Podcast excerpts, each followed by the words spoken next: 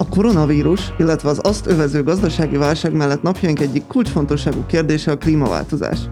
Karácsony Gergely főpolgármester kampánya részben zöld politikára épült, de a globális felmelegedés elleni felépés fontosságát elismerte már a magyar kormány is. Uniós szinten fontos fejlemény, hogy a 2021-27-es költségvetési időszakban jelentős források állnak majd a tagállamok rendelkezésére zöld politikai céljaik elérésére. Mit tett le eddig az asztalra a 2019-ben felállt új fővárosi vezetés a zöld politika terén? Mennyi uniós forrásból gazdálkodhat a jövőben a főváros? Mai beszélgetésünkön többek között ezekre a kérdésekre keressük a választ.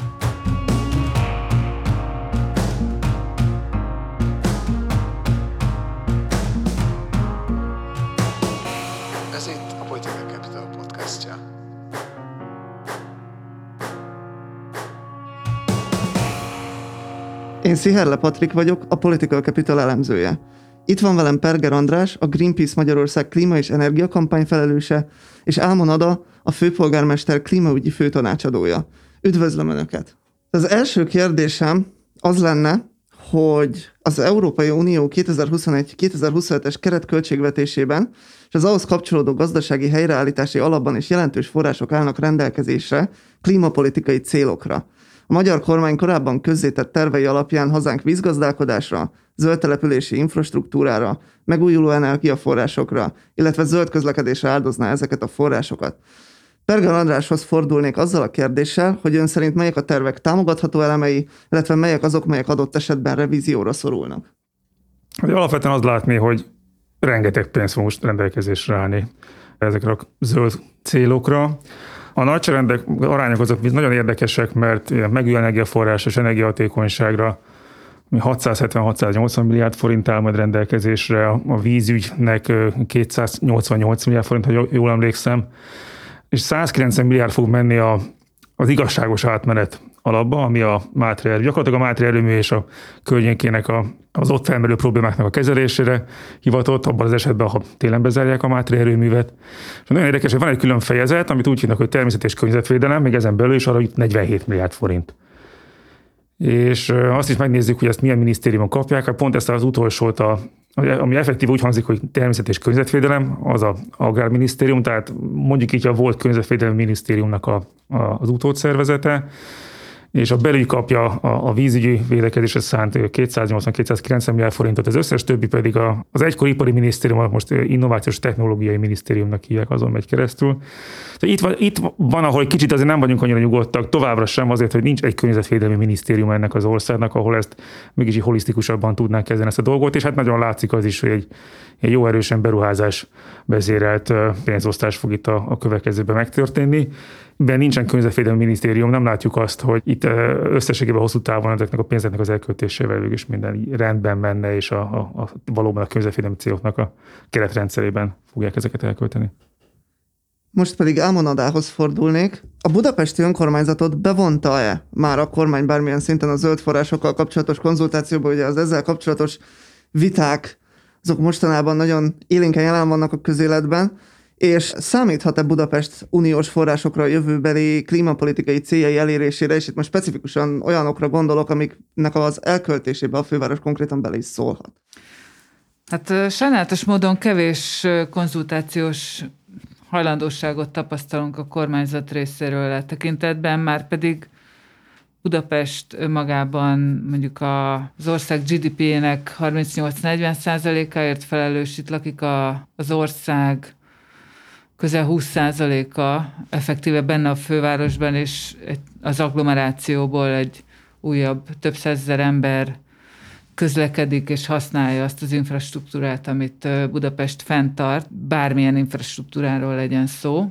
Úgyhogy ezért aztán nagyon fontos lenne, hogy ha demokratikusan és legitim módon megválasztott vezetése ennek a városnak beleszólhasson abba, hogy milyen célokra költődnek el azok a pénzek, amik bejönnek ebbe az országba, és abból egy jelentős mennyiségű pénz forduljon, vagy fordítódjon ezekre a fejlesztésekre. Ugye a klímavédelem az különösen fontos az Európai Unió számára, és mint ilyen Budapest számára is egy nagyon fontos fejlesztési irányvonal a klímavédelmi beruházások és fejlesztések. Itt most direkt használom a fejlesztést, mert nem feltétlenül beruházásokban kell gondolkodni.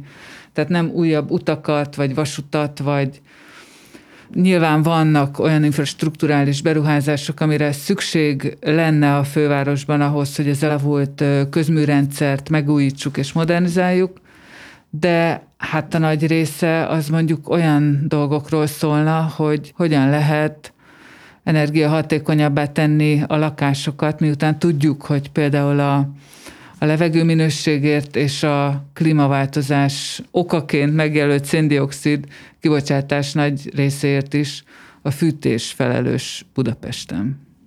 Mostantól megnyitnám akkor a válaszadást mindkét részvevőnk számára. Önök személy szerint hogy látják, milyen eredményeket tud felmutatni a 2019-ben megválasztott budapesti városvezetés klímapolitikai szempontból? Nyilván magam is egy kicsit lassúnak tartom azt a folyamatot, ami, ami elindult azzal, hogy mi megérkeztünk a Városházára.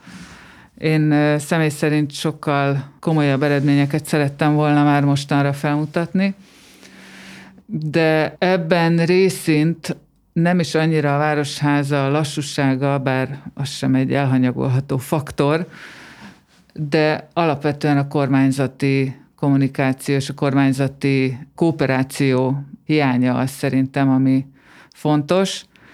Mindezonáltal az történt, hogy nagyon sok dolgot tettünk le már így is az asztalra. Tulajdonképpen az, hogy az első közgyűlésen, amelyet az új vezetés szervezet már kiirdette a főváros a klímavészhelyzetet, számos forgalomcsillapítási intézkedést indítottunk be, és ezeknek a, ezeknek a sokasága várható még a továbbiakban. Megalakult az új klíma és környezetügyi főosztály, melyet én vezetek, új szemlélet, új stratégia alkotás indult. Elkezdtük a Budapesten lévő cégeket bevonni, a törekvéseink segítésébe, megvalósításába, akiknek nagy, nagy szerepe lenne abban, hogy zöldebbé váljon például a, a közlekedés Budapesten, hiszen a közlekedés egy nagy részét azok a cégek generálják, amelyek itt laknak, úgymond. És hát elkezdtünk olyan direkt forrásokért kinyúlni Brüsszelbe, Németországba, amihez hozzáférésünk van, amiben a kormány nem szólhat bele, és így gyakorlatilag az elmúlt egy évben sikerült már két millió eurót behoznunk, ami nem nagy pénz a város összköltségvetését tekintve, ugyanakkor olyan új fejlesztésekhez és olyan demo projektek vagy pilot projektek elindításához járulhat hozzá, amelyek aztán majd talán kerületek és az agglomeráció szintjén is fontos. Ezen túl azért nagyon sok dolog történt, tehát hogy az agglomerációval való tárgyalás, levegőminőségügyben, a kerületekkel való egyeztetések, a zaj és a levegőminőség terén Karácsony Gábor többször fordult különböző országos vezetőkhöz, maga az Orbán Viktorhoz is, annak érdekében, hogy a smog, smogriadó terveket és, a, és általában a levegőminőségi intézkedéseket a város sokkal autonómabban tudja intézni. Most én vagyok a zöld, aki, akinek is az a szerepe, hogy mindig elégedetlen mindennel, akármi is történik, és hát annak például kifejezetten örülök, hogy oda nem hozta fel a, a Covid helyzetet, meg igazán azt a helyzetet mi is látjuk, hogy a kormány nem könnyíti meg a a fővárosnak a dolgát, hogy finoman akarok fogalmazni. Nyilván szerepet játszott az is, hogy sok terv volt, nekünk is sok tervünk volt tavalyra, aztán jött egy olyan időszak, hogy most már gyakorlatilag egy éves, amikor többnyire inkább otthon voltunk, mint, mint hogy a munkahelyünkön lettünk volna, és ez nyilván ez mindenkinek megnehezítette a dolgát, nyilván a fővárosnak is. Ezzel együtt mi is azt gondoljuk, hogy szerettük volna, reméltük, hogy több minden fog megtörténni. Az egyetemű látszik a váltás a, a korábbi városvezetésekhez képest. Tehát, hogy látjuk, értjük azt, hogy szemléletváltozás volt, az mindenképpen örömteli zöld szempontból, hogy egy zöld tudatú, zöld gondolkodású szemléletű városvezetés került a főváros önkormányzat vezetésére, ez, ez, ez, ez nagyon jó, tehát szerettünk volna többet is. Ha több eredményről beszélgethetünk most, egy évvel ezelőtt körülbelül talán már kicsit több is, hogy átnyújtottuk a, a, a mi 2030-as víziónkat, hogy azt szerintünk a fővárosnak hogyan, minek örülnék, hogy hogy néz neki 2030-ban.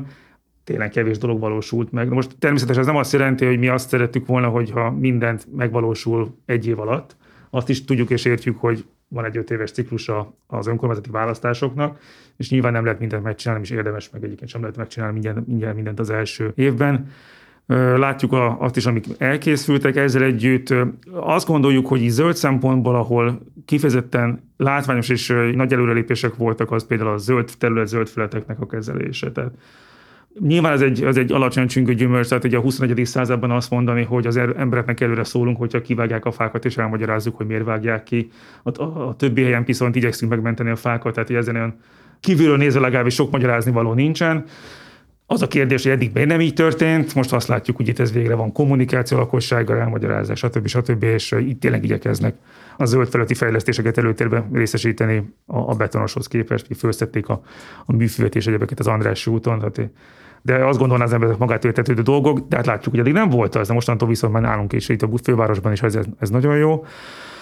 Amit mi szerettünk volna igazán, Nyilván a klíma az egy, az, egy, az egy nehéz kérdés, mert a főváros egyébként nehezen tud lépni, egy borzasztó nagy adóssága van, vagy egy öröksége van az ingatlanállományjal, amivel egyedül nagyon nehezen tud mit lépni, ha nem kap kormány segítséget, ezt látjuk. Nagyon fontos, hogy egyeztessenek főváros és a kerületek ebben egymással, és tudjuk, hogy ezek így nehezen haladnak ezek a dolgok. Természetesen jobb lenne már, már most pontosabban látni azokat a terveket, hogy a, ez az örökség, ez a főváros ingatlan állomány, ez pontosan hogyan fog és milyen forrásokból megújulni, de hát nyilván nem mindenki örülne, nem csak a főváros, és nem csak mi, hanem a, a, a lakosság is. Amit kifejezetten hiányolnánk, az a, az egyértelműség a, a forgalom csökkentés korlátozással kapcsolatban. Itt uh, arra számítottunk, hogy egy ütemtervet azt már esetleg lehetne látni 2020 végére, 2021 elejére, hogy hogyan is fog ez megvalósulni. Akár a forgalomkorlátozás, mint például a szennyező járműveknek a kitiltása a városból, uh, hogy ez milyen ütemezésben fog megtörténni, legyenek azok dízelüzemi személygépjárművek, vagy tehergépjárművek, buszok, és a többi, és a többi. Még nem láttunk ilyet. Ami viszont sajnos emlékezetes volt tavaly nyáron, volt egy, vagy félrejtésből, vagy másból fakad, de volt egy kisebb vita arról, hogy akkor most a, a főváros mit is akar, ki akarja tiltani, vagy nem akarja kitiltani, dugódíjat akar bevezetni, vagy nem akar dugódíjat bevezetni aminek aztán végig az eredmény az egészben igazán hogy kicsit ugye elsikadt, és nem lett befejezve, és nem, nem láttuk, hogy ez nagyon folytatódott volna. És az egyetlen komolyabb eredmény, amit így látványos volt, az a kerékpársáv, ami végül is meg is maradt, meg nem is a, a nagykörúton, és a helyenként kifejezetten így szerencsétlen megoldás lett ami nem örülünk, mert nyilván a főváros sem örül, hogy egy ilyen egy összfér megoldások születtek végül. Szóval szeretnénk, hogy ezen a téren is kicsit így gyorsulna a, gyorsulnak a folyamatok, és számítunk arra, amivel a főpolgármester úr ígért egy évvel ezelőtt, hogy szeretnének bevezetni lépéseket, és mindig megkonzultálva a lakossággal, megnézni, mi az, amit elfogadnak, mi az, amit nem fogadnak el, ezek így módosítani, és így ilyen ütemezésben előre haladni. Mi is szeretnénk látni, hogy ezek így haladjanak. Hát ugye egy pillanatot reagáltok, ugye a, a közlekedés és a forgalom korlátozás az egy nagyon neuralgikus terület, és minden városban gyakorlatilag.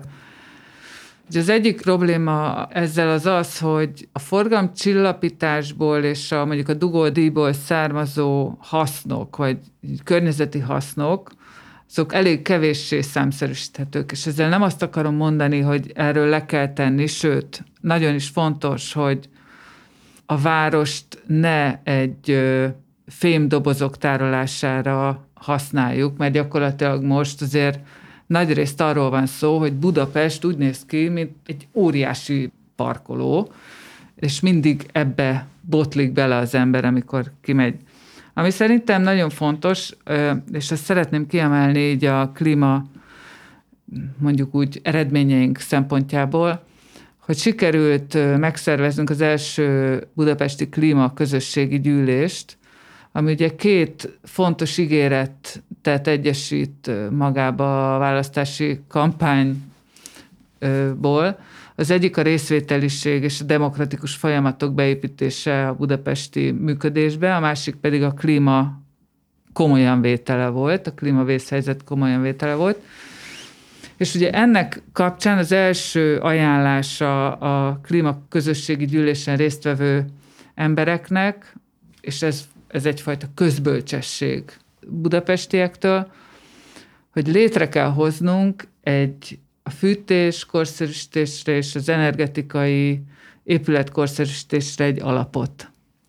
Ezt a feladatot adta nekünk Budapest. És én azt gondolom, hogy ez egy nagyon fontos üzenet, és nem csak budapesti vezetés számára egy fontos üzenet, hanem az országos vezetés számára egy fontos üzenet, hogy a két millió budapesti lakos levegő minőségét erőteljesen meghatározó szektort kell és infrastruktúrát kell korszerűsítenünk ahhoz, hogy az itt felnövő újabb nemzedék, meg úgy általában a budapesti emberek egészségét valamilyen módon legalább meg tudjuk védeni, mert a levegő az az egyik leginkább meghatározó dolog. Ugye az összes többit azt az ember tudja szabályozni maga, mit eszik, mit iszik, azt nagyjából mi tudjuk szabályozni, de hogyha itt élünk, akkor egy levegőt szívunk. És ez egy országos felelősség, és egyébként a törvények szerint is ez egy országos felelősség, és ezért kell óriási összegeket szánni arra, hogy egy ilyen sűrűn lakott helyen minél gyorsabban megszabaduljunk a szilárd tüzeléstől, a szemétégetéstől az agglomerációban, vagy a Budapest külső kerületeiben, ami hihetetlen módon szennyezi a környezetet és mérgezi az embereket. Komplex a probléma nyilván, tehát a, nem csak a közlekedés, hanem a fűtés is szennyez. Itt vártunk volna esetleg olyan szimbolikus lépéseket, hogy a országos szinten is egyébként már évek óta küzdünk érte, hogy a, a, a barnasztének és a liditnek a betiltása, mint, mint tüzelőanyag. Fontos lenne megerősíteni a, a hatóságokat, és felszólítani őket, hogy igenis járjanak el akkor, hogyha a, a hulladéktüzelést tapasztalnak. Azt kell mondani, hogy a, gyakorlatilag Magyarországon az egyik vezető halálok a légszennyezettségre vezethető vissza. A vezető halálok a légszennyezettségre vezethetőek vissza. Évente tízezres nagyságrendben halnak meg az emberek azért Magyarországon, mert rossz a levegő.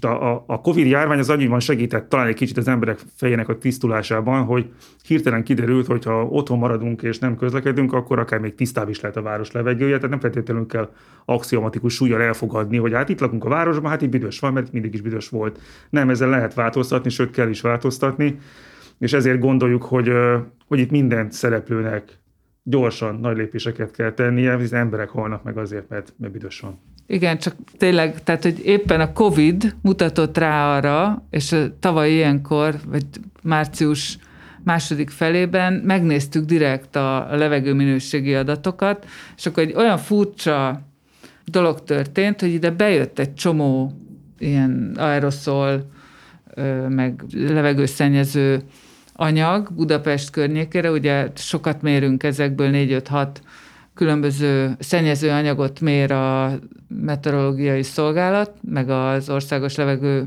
minőség mérőhálózat.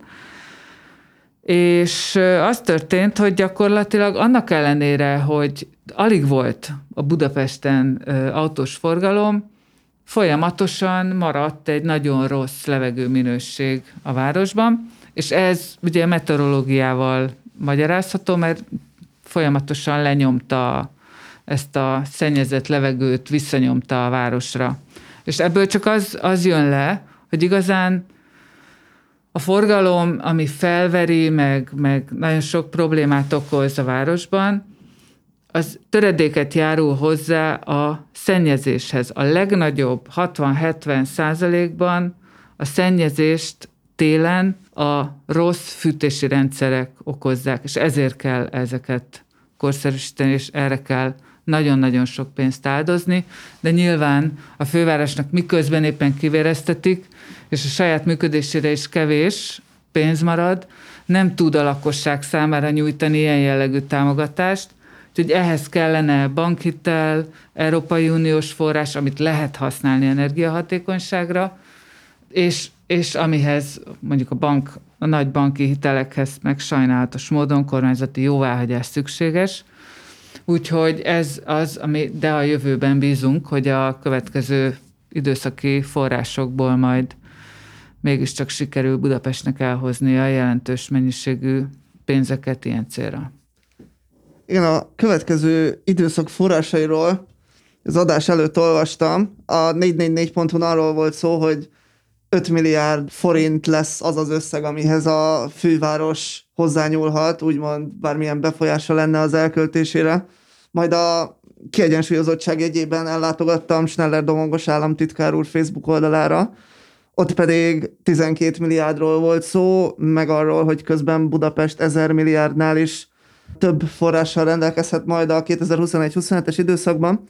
Ezzel kapcsolatban az lenne az egyik kérdésem, hogy akkor látjuk azt, hogy 0, 5, 12 vagy 1000 milliárdról lesz szó, a másik pedig az, hogy amennyiben Budapest fel tud használni valamennyi forrást klímapolitikai célokra a következő uniós ciklusban, akkor mire tervezi elkölteni a főváros, illetve mire kellene költenie a fővárosnak ezekből a forrásokból? Hát ugye ezt az, az 5 milliárdot érdemes annak kontextusában megnézni, hogy úgy összességében mennyi jön be az országba, és ugye a következő 5 7-8 évben, mert ugye ez a költségvetés az egy hosszabb időszakra szól tulajdonképpen, de nem csak a szokásos Európai Uniós források jönnek most be, hanem az úgynevezett RRF. Ez a COVID helyzet miatt kialakult állapotot hivatott oldani. Szóval ez a két tétel összességében olyan 17-18 ezer milliárd forintot tesz ki az ország egészét tekintve, ehhez képest 5 milliárd forint. Tehát 17-18 ezer milliárd forint, ez egy éves költségvetése ennek az országnak kb. Tehát így nagyságrendileg megfelel egy olyan összegnek, amivel a kormány rendelkezik egy év során, és az alapvető szolgáltatásokat nyújtják ennek az országnak.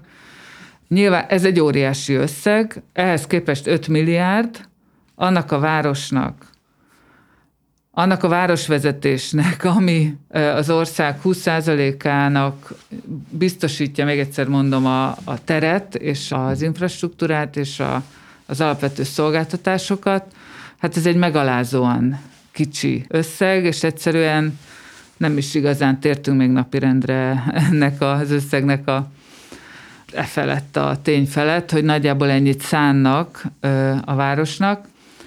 Nyilván azon küzdünk, és, és egyébként Budapest nincs egyedül ezzel a problémával, hiszen Pozsony és Varsó is hasonló hasonlóan rossz viszonyban van a saját kormányával. Mi ugye Budapest mindig is törekedett a jó viszonyra kormányzattal, és a különböző tárgyalásokon nyilvánvalóvá tette, hogy a kooperációra törekszik.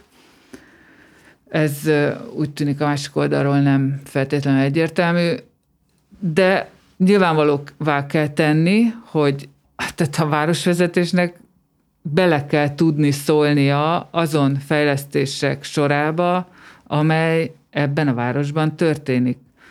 Ennek a városnak a fejlesztése pedig alapvetően, ahogy ez a programban is szerepelt, zöld fókuszú, fenntarthatóság fókuszú, lakhatás fókuszú, zöld területfejlesztés fókuszú, és ami nem illeszkedik ebbe a programba, és az általunk egyébként elkészített integrált fejlesztési tervbe, ami hivatott egyfajta Budapest operatív programként szolgálni, azt egyszerűen nem szabad finanszírozni. Rendelkezésre állna megfelelő forrás, akkor milyen fejlesztési irányba haladna a főváros?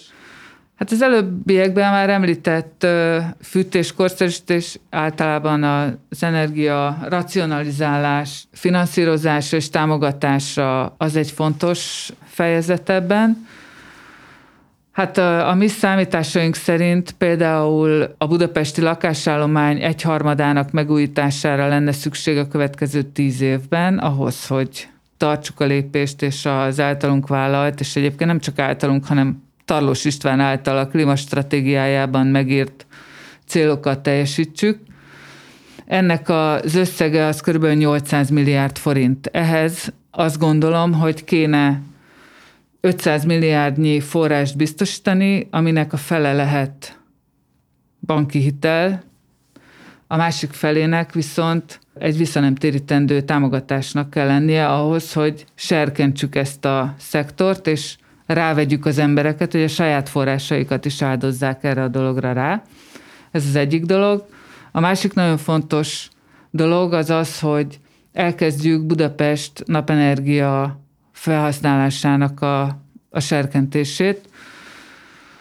Tehát az itt lévő tetőkre is kerüljön minél több napelem, és ennek az egészséges integrálása történjen meg a budapesti villamosenergia rendszerbe. Ezen egyébként dolgozunk most már nagy erőkkel, éppen egy olyan megbeszélésről jövök most, ahol az Elmű, az Óbudai Egyetem, a Magyar Napelem és Napkollektor Szövetséggel együtt egy olyan programot dolgozunk ki, amiben megnézzük, hogy mik az akadályai ennek a fejlesztésnek, ennek, a, ennek az iránynak, és elkezdjük felépíteni azt a programot, amivel a következő tíz évben ebben is egy ugrásszerű fejlődés lesz, és Budapest a régióban elsőként egy nagyon komoly napos tető programot kezdhet el.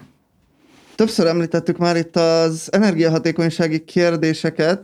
Garácsony Gergely még 2020. januárjában beszélt egy interjúban arról, hogy akár kamatmentes hitel formájában segíteni a főváros a társas és családi házak tulajdonosait, hogy energetikai beruházásokat vigyenek végbe.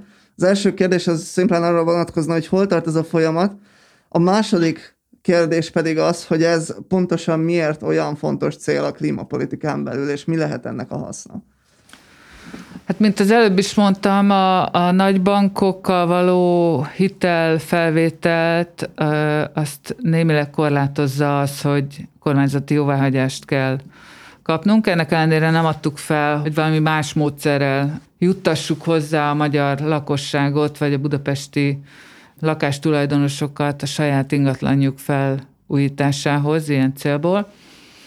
Tehát ez az, egy, az, az első kérdésre, vagy a kérdés első részére a válaszom. Tárgyalásokat folytatunk tényleg, és olyan konstrukciókat próbálunk meg kidolgozni, amik jobban szolgálják ezt a célt. Hogy hogyan járul hozzá? Hát alapvetően úgy járul hozzá, hogy 40% a budapesti kibocsátásnak valahogy az épületekből és a lakóépületekből származik. Tehát az üvegházgáz kibocsátás 40%-át, hogyha lefelezzük, vagy harmadoljuk, akkor ott tartunk, hogy 15-20%-át a budapesti kibocsátásnak már sikerült megfognunk, és mi 40%-ot vállaltunk 2030-ra, úgyhogy akkor már a felével megvolnánk.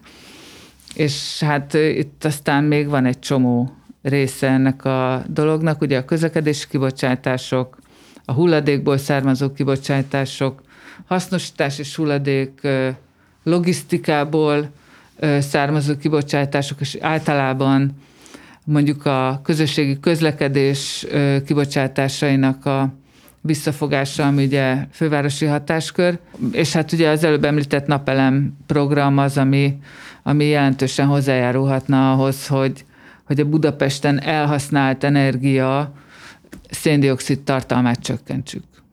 Mi ezzel maximálisan egyetértünk.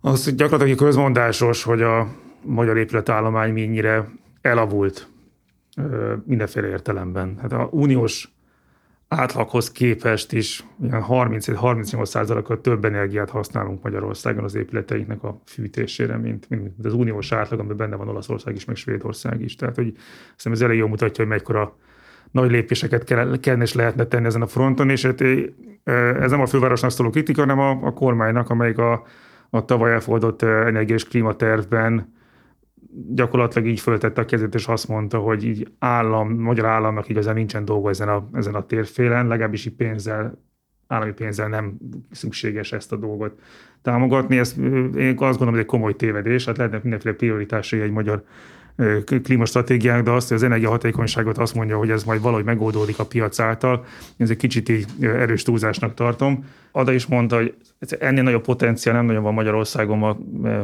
kibocsátás megtakarítási területen. Eszméletlen mennyisége energiát pocsékolunk el Magyarországon tök feleslegesen, meg kéne csinálni az épületeket rendesen, hogy ez ne így történjen, és egyébként akkor ezzel még a rezsit is érdemben lehetne csökkenteni a, a felhasználat a lakosság számára. Remélem, ezt valaki meghallja odafönt.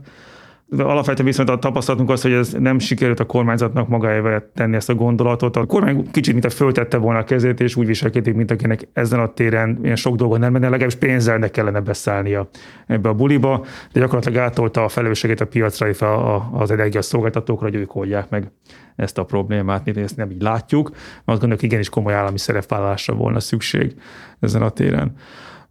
A másik, amit Ad említett, a, a napenergia városban. Ez azért jó, mert ezzel tényleg lehetne oldani azt a képet, ami most egyre inkább kezd kialakulni sajnos, és igen, nem feltétlenül ok nélkül Magyarországon, hogy a Magyarországon a naperőműveket a szántóföldekre helyezik.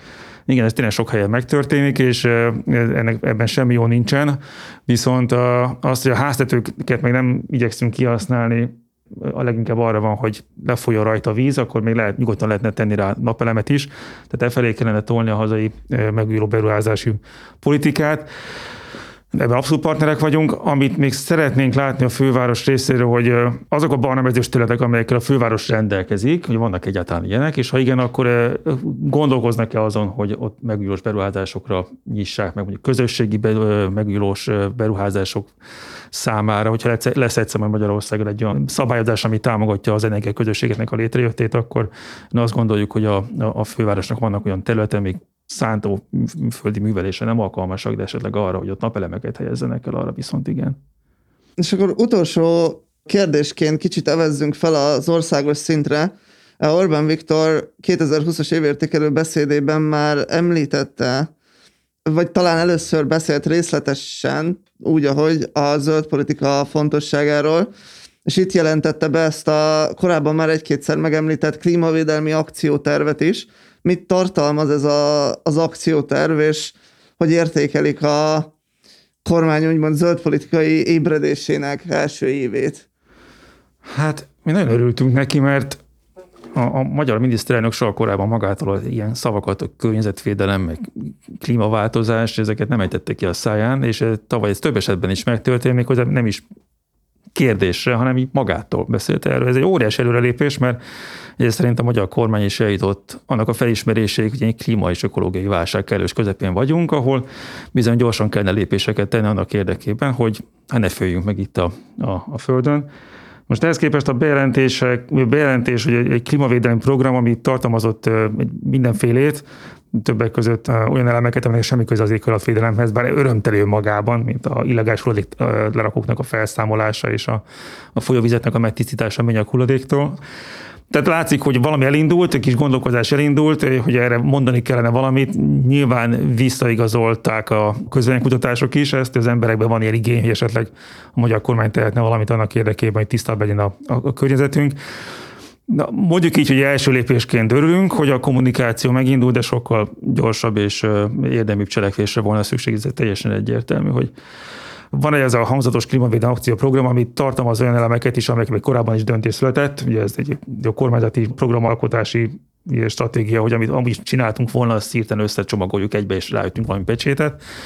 Itt is valami hasonló történt, de az érdemi cselekvés hiánya, meg, meg a szándékának a hiánya azért kiütközik a klímatervekben, amikor arról beszélnek, hogy 40%-os kibocsátás csökkentés 2030-ig, ami, ami tudjuk, hogy nem elég, mert ha mellé rakjuk, hogy 2050-ig viszont egy, egy karbonsemlegessé törekszik az ország, akkor azt látjuk, hogy egy apró lépésekkel eljutunk valahogy 2030-ig, de a következő 20 évben akkorákat lépünk, hogy azok a szakadékokat is át lehetne ugrani, hát ez így nem fog sikerülni gyakorlatilag az ország klímapolitikája arra szorítkozik, hogy ha bezárja a Mátré erőművet, valószínűleg ez meg fog történni 2030-ig, és gyakor, gyakorlatilag ezt a 40%-os csökkentési célértéket ez sikerül is majd teljesíteni, hiszen most ilyen 32-33-nál tartunk, ha mellé bezárjuk a Mátré erőművet, akkor majd több célnál is vagyunk, és akkor azt nem látjuk, hogy ide akkor mi lesz a, a megújulók hatásával, mi lesz a közlekedési kibocsátás csökkentéssel, hol marad az energiahatékonyság, a lakosság megtakarításoknak a súlya, stb. stb. Tehát igazán nem látjuk, hogy az a valódi ambíció, ami tényleg hát klímaválság van, klímavészhelyzet van, ami ez indokolna, az viszont abszolút nem látszik a, a kormányzati szándékokból. És ez egy kicsit, hogyha kilépek ugye a fővárosi szerepemből akkor, és klíma és energiapolitikai úgymond tapasztalataimra építek, akkor hát hiányolnunk kell a szélenergiát abból az energiamixből, amit a jövőre vonatkozóan elképzel a kormány, amelyet egy óriási potenciál, főleg a, a technológiai fejlődés következtében egy rúdra manapság már ö, azért sokkal nagyobb kapacitást lehet felpakolni, mint régebben. Úgyhogy itt több száz, akár több ezer megawattnyi villamosenergia kapacitásról mond le az ország. És hát a napenergia fejlesztések és a napenergiával való gazdálkodást is azért okosabban is lehetne csinálni. Ugye a kormányzati elképzelésekben leginkább az szerepel, hogy kisebb településekre célozná, vagy oda próbálná elkenni a napenergia beruházásokat, miközben mondjuk Budapest, és akkor itt most visszalépek a budapesti sapkám alá, Budapest néha csúcsidőben az összes energia 20%-át használja el. És hát ez nyilvánvalóan valahonnan az országból kell bevi, behozni ebbe a városba különböző vezetékeken, amik tehát sokkal jobban lehetne oldani ezt a fajta igényorientált és nagyon villamosenergia intenzív városnak a, az energiaellátását lehetne segíteni azzal, hogyha ide jelentős napenergia kapacitásokat hoznánk, úgyhogy mi speciál ezen dolgozunk, és azt gondolom, hogy, hogy ez oldaná azt a problémát, amivel mi küzdünk, és azt gondolom, hogy a kormánynak is ebbe az irányba kéne inkább mennie, és decentralizált, András által már előbb említett energiaközösségek és az erre való törvényi hivatkozások és a jogszabály kialakítást kéne elősegíteni, de tartok tőle, hogy az eddigi tapasztalataim fognak, hogy mondjam, hogy az eddigi tapasztalataim alapján ez egy nagyon lassú folyamat lesz ahhoz képest, hogy ennek nagyon gyorsan kéne lezajlania, hogy ne maradjunk le az európai mezőnyből annyira, amennyire általában szoktunk. Perger András, Ámon Ada, nagyon köszönöm, hogy eljöttek. Remélem, hogy hallgatóink sok hasznos információval gazdagodtak, és sikerült teljes képet kapniuk arról, hogy milyen lépések történtek eddig hazánkban a klímaváltozással szembeni harcban, és mi várható a jövőben. Hamarosan újabb podcasttal jelentkezünk, addig is figyeljék a honlapunkat, Facebook, Instagram oldalunkat, ha még nem tették, iratkozzanak fel hírlevelünkre, vigyázzanak magukra, viszont hallásra!